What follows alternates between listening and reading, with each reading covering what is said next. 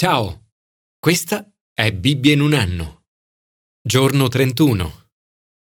Il libro Manager in un minuto di Ken Blanchard ha venduto più di 13 milioni di copie. Pochi nella storia come Ken hanno aiutato così tanto organizzazioni ed aziende nella gestione delle persone.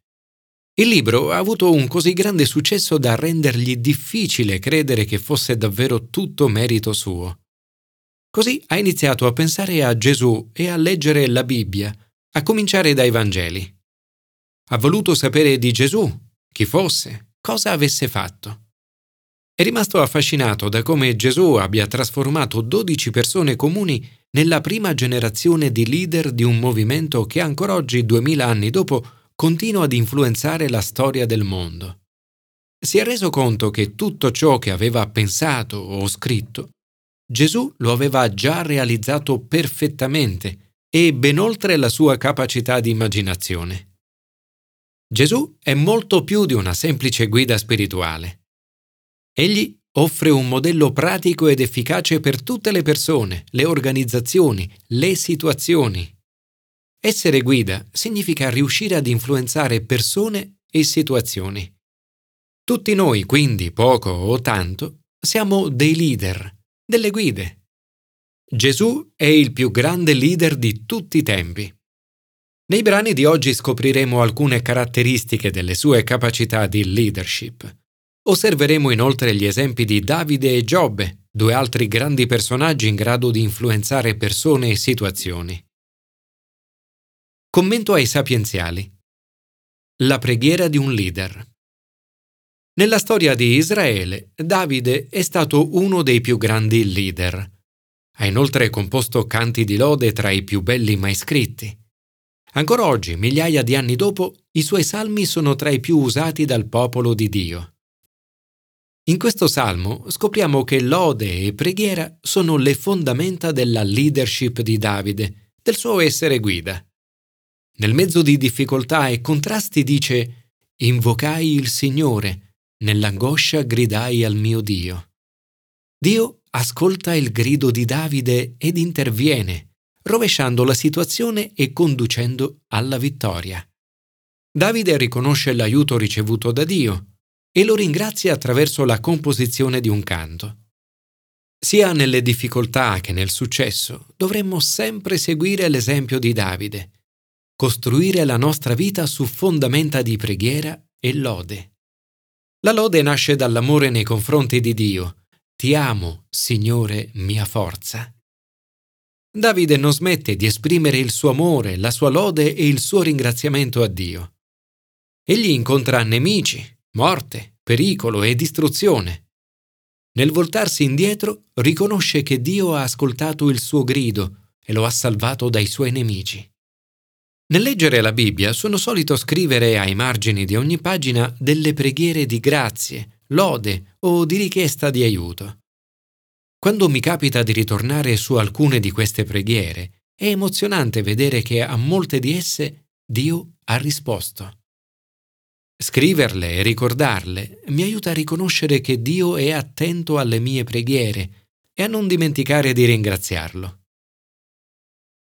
O oh Signore, mia forza, ti ringrazio per le tante volte in cui ho invocato il tuo aiuto e tu hai ascoltato la mia voce. Nelle sfide che mi attendono ancora una volta, ti chiedo aiuto per...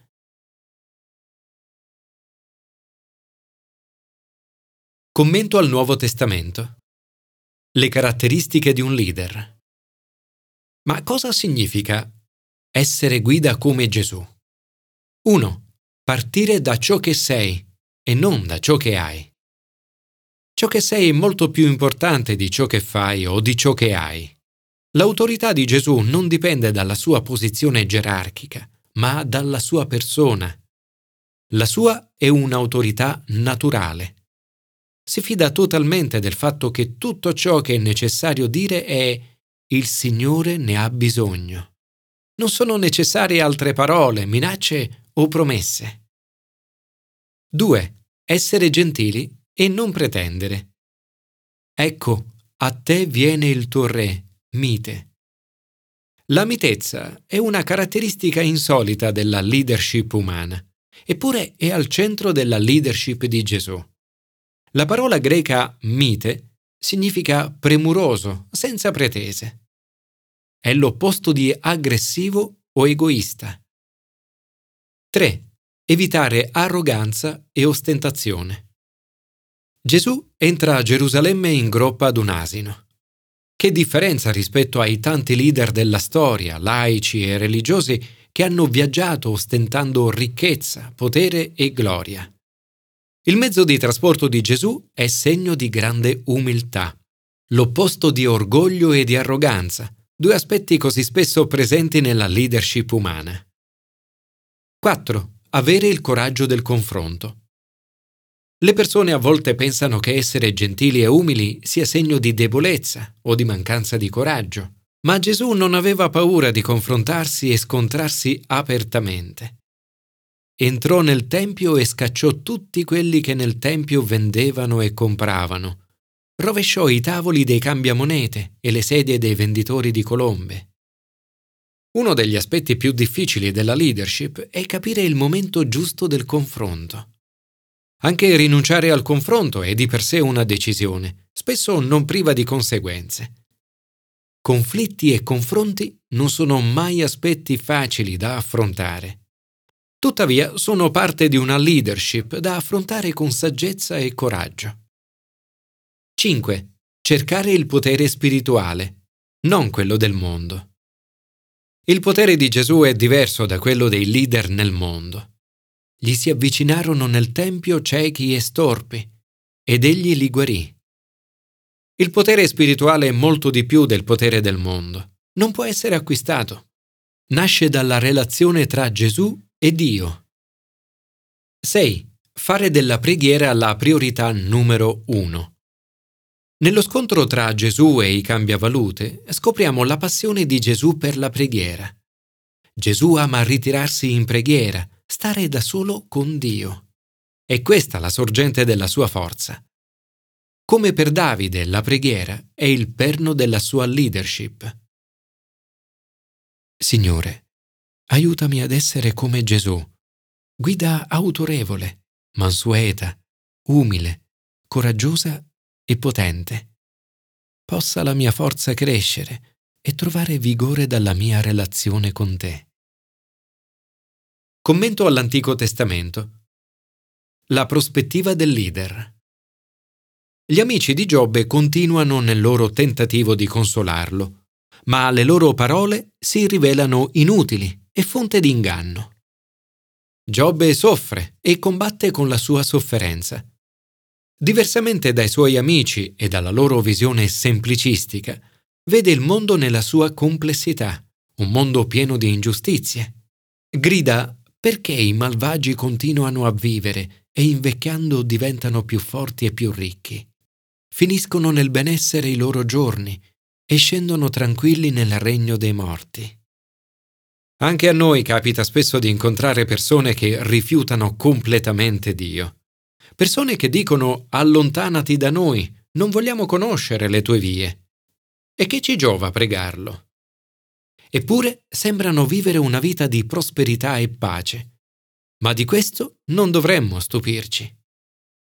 La Bibbia non dice mai che in questa vita giustizia sarà fatta sui malvagi. A volte succede, ma spesso no. Non dovremmo quindi sorprenderci nel vedere persone malvagie vivere i loro anni tranquilli e in prosperità, come pure nel vedere persone innocenti soffrire e vivere distenti. Dio in questa vita sembra permettere tutto questo. Ovviamente non possiamo rimanere indifferenti di fronte alle ingiustizie o alle sofferenze degli innocenti. Siamo chiamati a fare tutto ciò che è in nostro potere per combattere tutto questo. Ma il punto del discorso è che questa vita non è tutto e la fine di tutto. Dio avrà tutta l'eternità per sistemare le cose. In un modo quasi unico nell'Antico Testamento, Giobbe intravede la speranza futura. Io so che il mio Redentore è vivo e che ultimo si ergerà sulla polvere. Dopo che questa mia pelle sarà strappata via senza la carne, vedrò Dio. L'intuizione di Giobbe anticipa la prospettiva di resurrezione e vita eterna del Nuovo Testamento.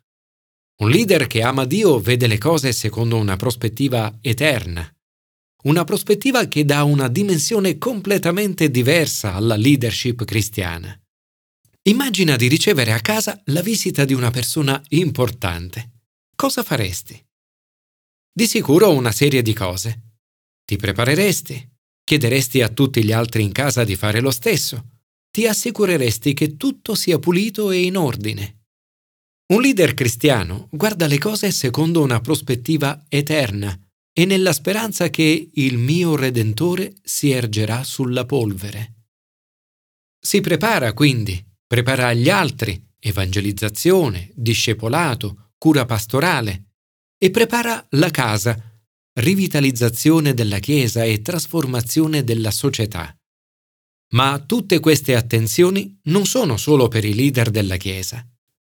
Ogni leader cristiano in tutte le sfere del lavoro e della società dovrebbe ispirarsi a questi tre ideali nei pensieri, nelle decisioni e nelle azioni.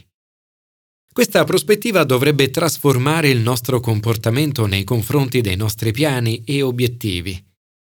Quando le cose non vanno come vorremmo, a causa dell'ingiustizia di individui, organizzazioni o sistemi, possiamo sempre confidare sul fatto che un giorno ci sarà giustizia, una giustizia vera e totale. Signore, grazie perché un giorno lo vedrò io stesso, i miei occhi lo contempleranno. Aiutami a vivere ogni giorno con questa prospettiva eterna. Aiutami a diventare come Gesù e ad essere guida come Gesù.